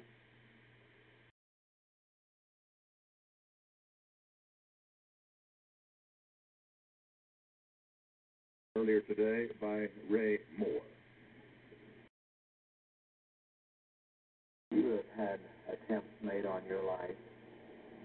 and have been threatened perhaps even tonight. Uh, what is it like to walk under this constant threat? Well, it's often difficult, but when you live with it so long, you almost uh, become immune to being afraid uh, as a result of these threats. Uh, I guess you have to come to the point of looking at these things philosophically, and uh, this is where I have uh, decided to stand. I believe, firmly that this cause is right and that uh, someone must have the courage and the fortitude to stand up for it, even if it means suffering or even if it means death. And uh, I have always felt that unmerited suffering is redemptive, and even if I have to die for this cause, uh, physical death is the price that others uh, have to pay, then uh, it, is a price that is paid to free uh, the soul of our nation and to free our children from a permanent spiritual death. And in this sense, I think it is uh, very redemptive, or it can be, even if it occurs. Thank you, Dr. King.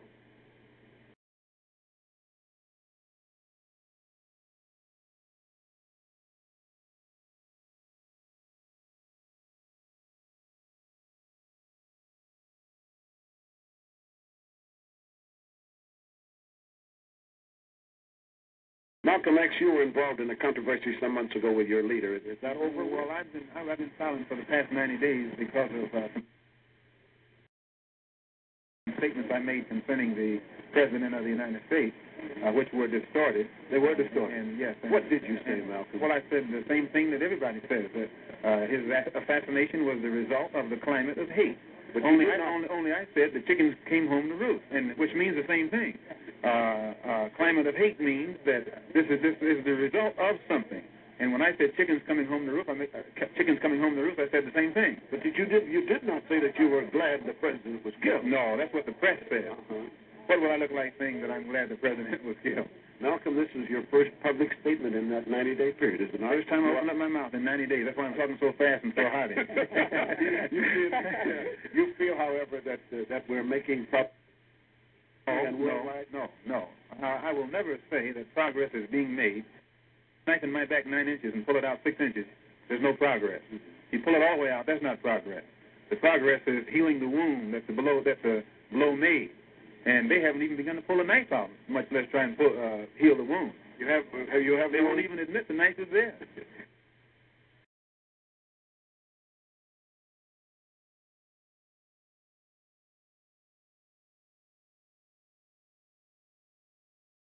There's a photograph that I published in Texas in the morning, and the White House uh, photographer told you can see that Lyndon lost uh, composure at the time.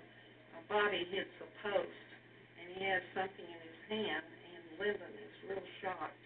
And the uh, photographer said that Kennedy, uh, Robert Kennedy said to him, "Why did you have my brother killed?" Our president was uh, the gentleman and a human being, this man is it not. Yeah. He's mean, bitter, vicious, animal in many ways. I think he's got this other side of him in his relationship with human beings, which make it very difficult unless you want to kiss his behind all the time. He's able to eat people up. But I understand that, you know, you send all kinds of reports over to you to, about me and about the Department of Justice. Not any that I've seen. Well, well, I just understand that, that uh, he's about me planning and plotting things. But he hadn't, he hadn't sent me any report on you or on the department. Anytime.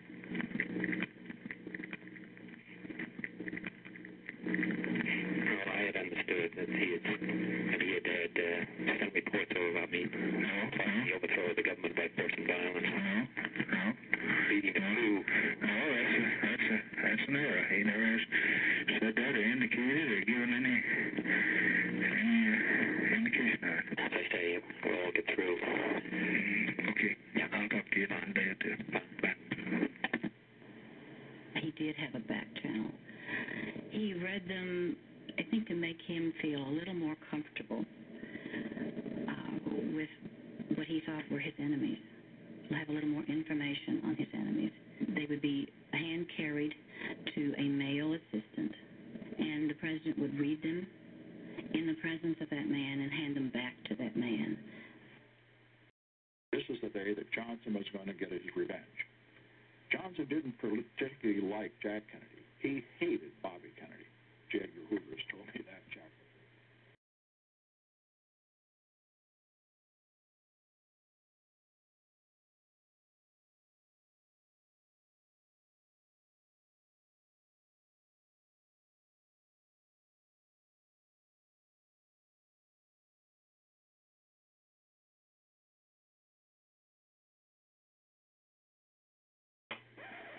That's it. I just sniffled. Did you hear it? I'll be heading home now to prevent the flu virus that is currently raging inside of me from inevitably infecting all of you. You're welcome. This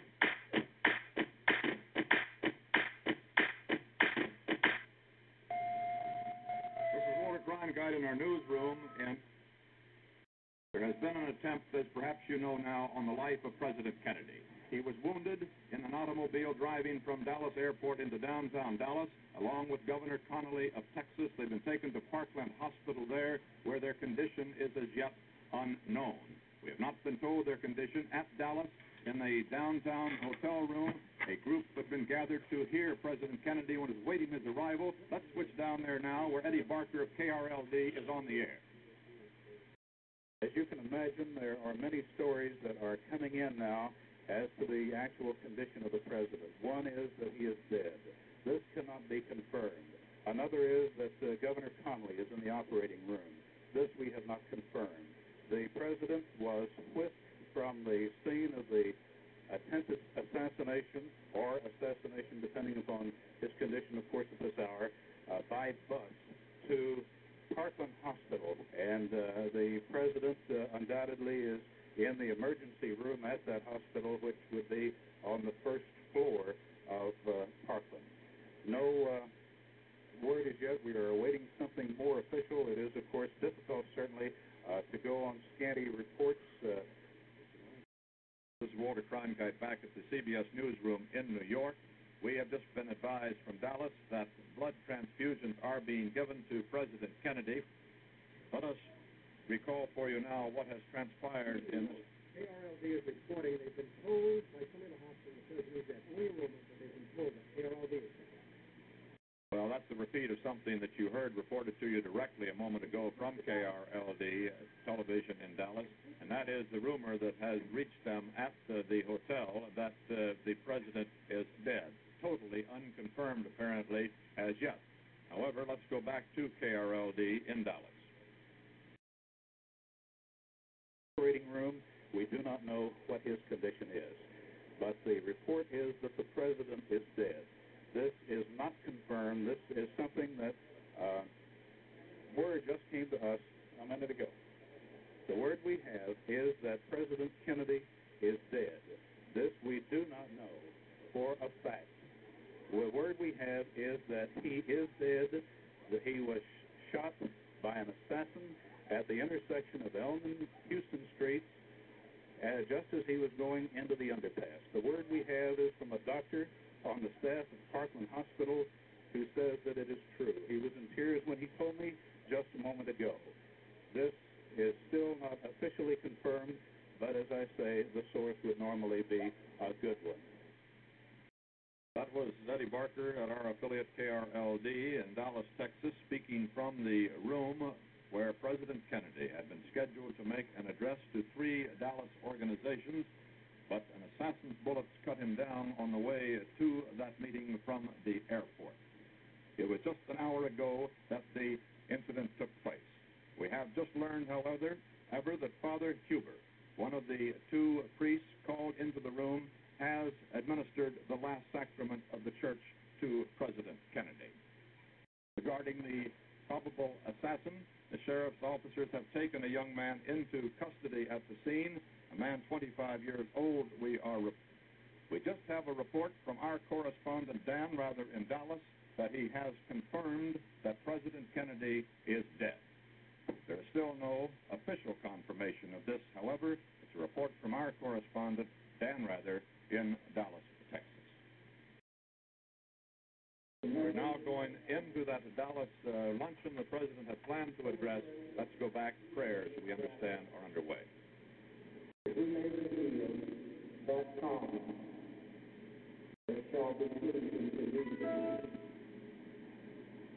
Vice President Lyndon Johnson has not been seen in the corridors of the Parkland Hospital.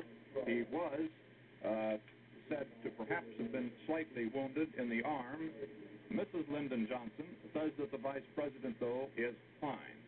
Throughout the streets of Dallas, the Dallas police had been augmented by some 400 uh, policemen called in on their day off because there were some fears and concerns in Dallas uh, that uh, that there might be demonstrations, at least, that could embarrass the president.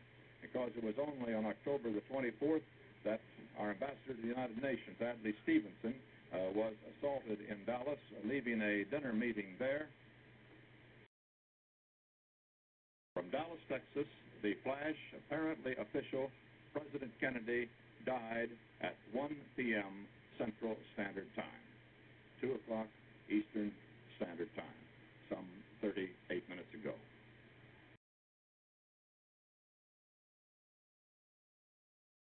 Vice President Lyndon Johnson has left the hospital in uh, Dallas, but we do not know uh, to where he has proceeded. Uh, presumably, he will be taking the oath of office shortly and become uh, the 36th President of the United States.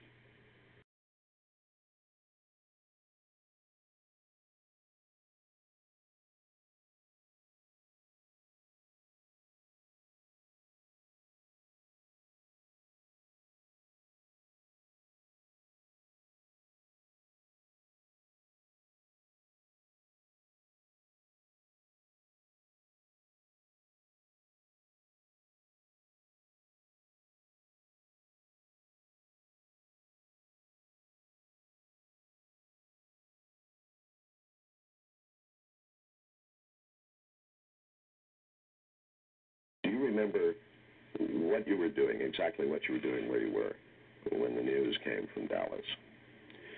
Yeah, no problem remembering that at all since I was at work and actually, uh, actually leaning over the teleprinter. A UP teleprinter at the moment the bulletin came. It just so happened, you know, as we all do, we're up and down looking at the printer all day. And it just happened that at that moment, I was standing there looking at it when the bells rang and Merriman Smith's first bulletin came over. The shots rang out uh, on the motorcade.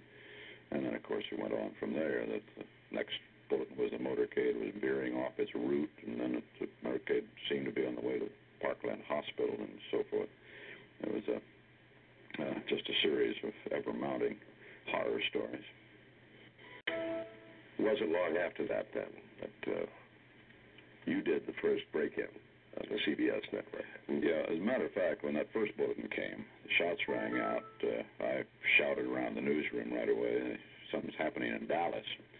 And it was very shortly after that, I mean, within a minute, you know, that the next bulletin was that they were turned off the route. And uh, uh, with that, I ripped the stuff off and was running into our general newsroom from our CBS evening newsroom and collided with people coming the other way saying, come on, let's get on the air. Mm-hmm. And uh, so we had a small announce booth at that time in the general newsroom, which I dashed into, and we got on with a audio-only bulletin that interrupted the soap opera on at the moment. So as the world turns, I believe, wasn't it? As the world turns. and afterwards, CBS was looking at As the World Turns. In Dallas, Texas, three shots were fired at President Kennedy's motorcade in downtown Dallas. The first reports say that President Kennedy has been seriously wounded by this shooting. More details just arrived. These details about the same as previously. President Kennedy shot today just as his motorcade left downtown Dallas. Mrs. Kennedy jumped up and grabbed Mr. Kennedy. She called, oh no, the motorcade sped on. United Press says that the wounds for President Kennedy perhaps could be fatal. Repeating, a bulletin from CBS News President Kennedy has been shot by a would be assassin in Dallas, Texas. Stay tuned to CBS News for further details. You seemed, uh, to so many people watching to be pretty much in control of yourself and how you um, may have been reacting inwardly to that news. You, you got it out, and certainly that was the, the purpose, the job at the moment. But do you remember what was going through your mind? Well, yeah, I think so. Well, uh, the, you know, I think it's always so with, with us in the news business that two things happen. First of all, you're, you're struck with the enormity of the story, whatever it is. Uh, and immediately on top of that, uh, you turn professional. Uh, it's uh, and, and your thoughts are on how you report this story and how you get it out. And then things are basically uh, professional. with an underlying emotion, of course. Uh, and I think that's what happened during the, the Kennedy thing. I know that's what happened. Uh, my my reaction with each of these bulletins was, oh, you know, how, how frightful, how terrible. Uh, but then, how do we get the story told in the best possible fashion?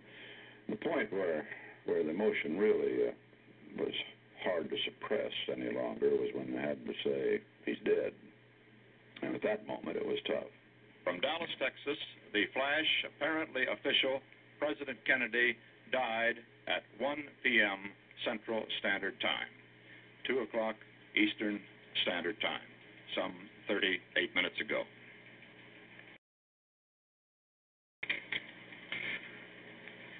Vice President Lyndon Johnson has left the hospital in uh, Dallas, but we do not know uh, to where he has proceeded. Uh, presumably, he will be taking the oath of office shortly and become uh, the 36th President of the United States.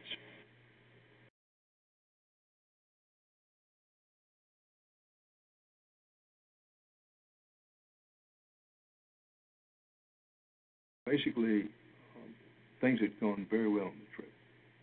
There had been uh, really nothing out of the ordinary. The President had received a uh, very good reception in Fort Worth.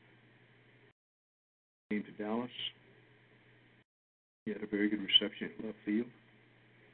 The, the plan was, it had been published in a newspaper, what the motorcade route would be. He would take a parade route through downtown Dallas, and at a certain point, uh, was a railroad overpass just past, just past what we now know to be the Texas School Book Depository, the motorcade was basically to end there. That is, the parade it would end there.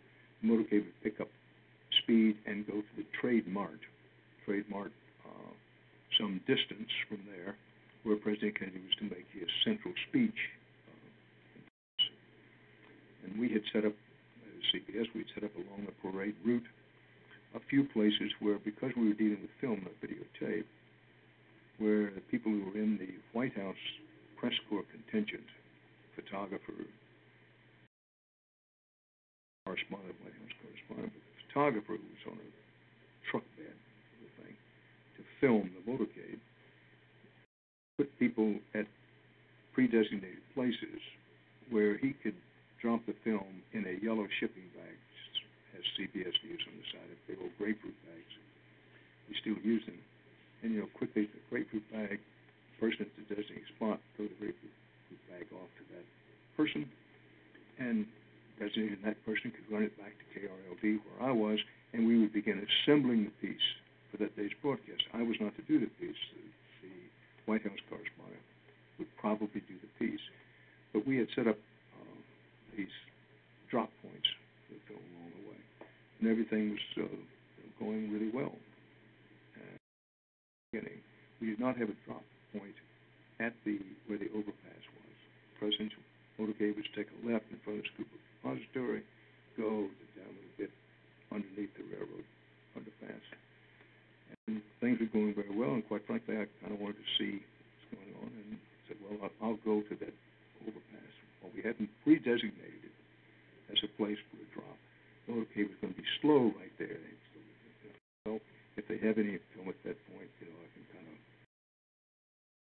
leave KRLD and go uh, to just beyond the overpass, which is where that'd be the last slow point the motorcade was going. There, uh, didn't I didn't hear any shots. I didn't know that anything had gone wrong. Fairly big crowd over in front of the school depository, but there were very, very few people where I was beyond the tunnel uh, underpass. It really wasn't a tunnel.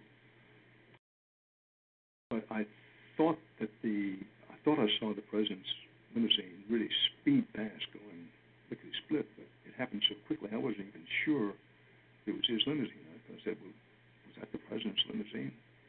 And I wasn't sure, and it was it, was confused. But what I remember thinking is the rest of the motorcade is not coming, which indeed it didn't. It stopped. There was a camera car and the pool car and other things I do would be in the motorcade. didn't come through. The, this all happened very, very quickly. And I also thought, I wasn't certain, but I thought that the, the president's limousine, if that's what it was, I'm saying, the president with me, I can't. Was it? And then I thought it went in a, in a direction that I wasn't sure was the direction the Trade Mart. I thought, well, that's not. So all this happened. So I, went running backwards to see what I thought, well, for some reason the motorcade's been held up. And, you know, beyond that overpass was uh, chaos.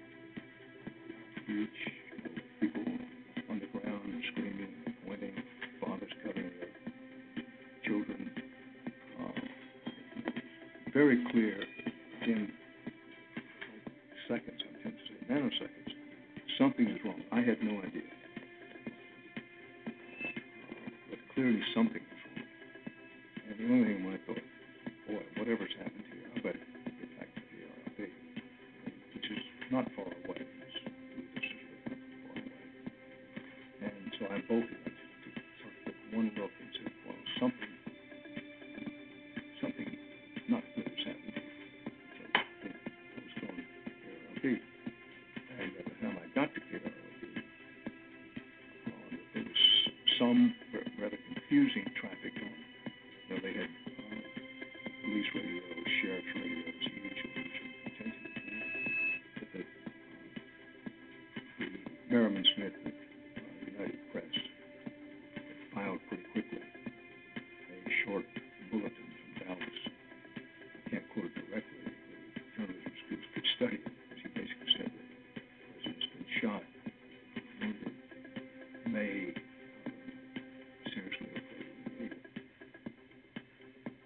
More of Nation Talk right after this.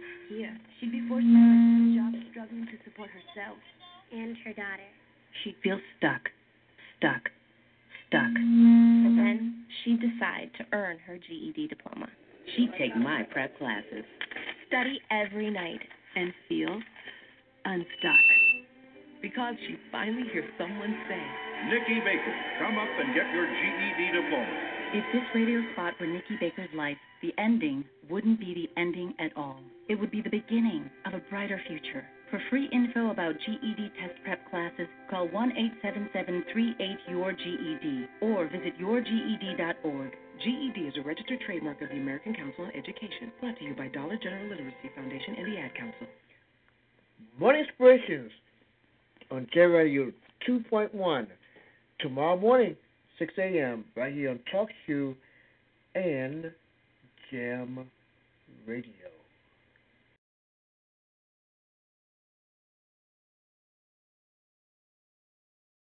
You're listening to the Jam Radio Network with Minister Kenneth Jenkins.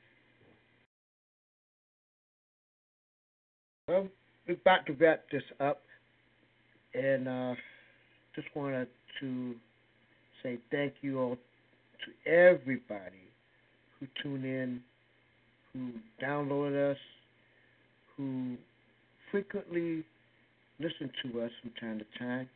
I want to say thank you all to everybody. I mean everybody. Uh, I want I want to um, wrap this up in a in a more funny, more comical way. Someone placed this, posted this on Facebook. I thought it was funny. I, I was listening to it this morning. Excuse me. I was listening to it this morning, and uh, I I thought it was very good. Um, it's a rapper. trying to find what his name is. Name is, but anyway, he um he posted this on Facebook, and um someone shared this. And he said, I got this one. Got, I got this off of one of my friend's page. Just thought that it was funny. It was, it was so funny and cool. And uh, I, I want to wrap it up with this. Don't forget tomorrow morning, One Inspirations on J Radio 2.1. Uh, on You and Jam Radio. The views and opinions of Nation Talk are not necessarily the views of TalkShoe, Jam Radio Productions, com, and its sponsors. This has been Nation Talk, a public affairs program that airs Sunday nights at 8 p.m. Eastern Time. Join us next Sunday for another Nation Talk here on TalkShoe and Jam Radio. God bless you and good night. And uh, enjoy. But equally with the president, he's probably the worst president in the history of our country. Old man. Old man, old man. Uh, not again. Not again.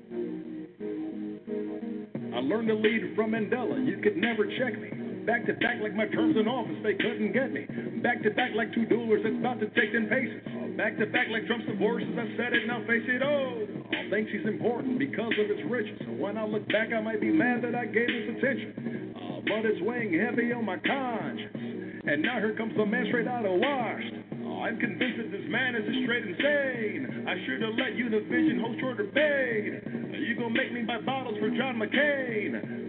Gonna make me go buy you a new toupee. I heard there's a price tag on your back. I'd be more concerned where El Chapo's at. I'm not sure what it was that really made you mad, but you can't diss Mexicans and try to take that back. I mean, whoa, I can't fool my country, man. They know us.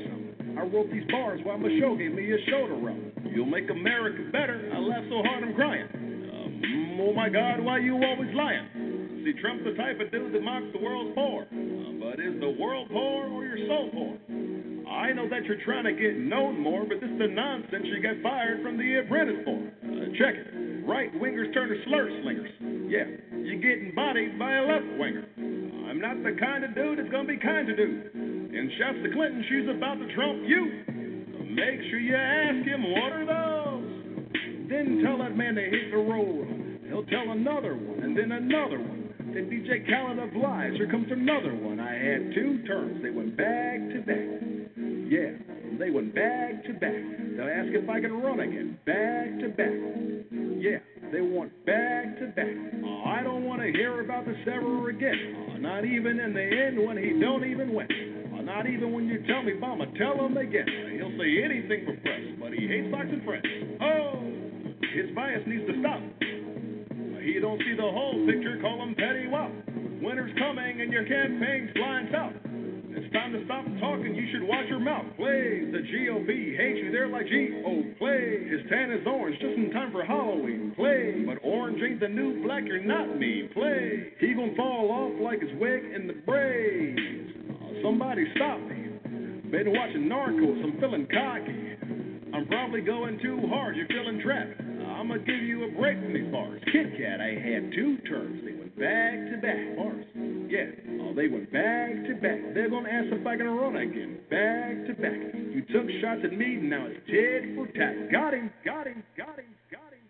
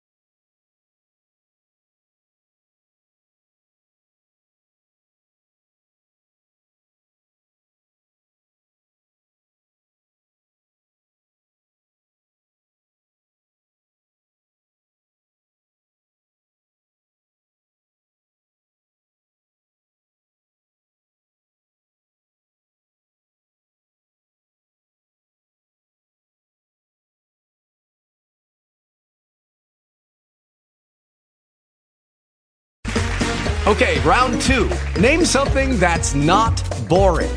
A laundry? Ooh, a book club. Computer solitaire, huh? Ah, sorry, we were looking for Chumba Casino. That's right. ChumbaCasino.com has over 100 casino style games. Join today and play for free for your chance to redeem some serious prizes.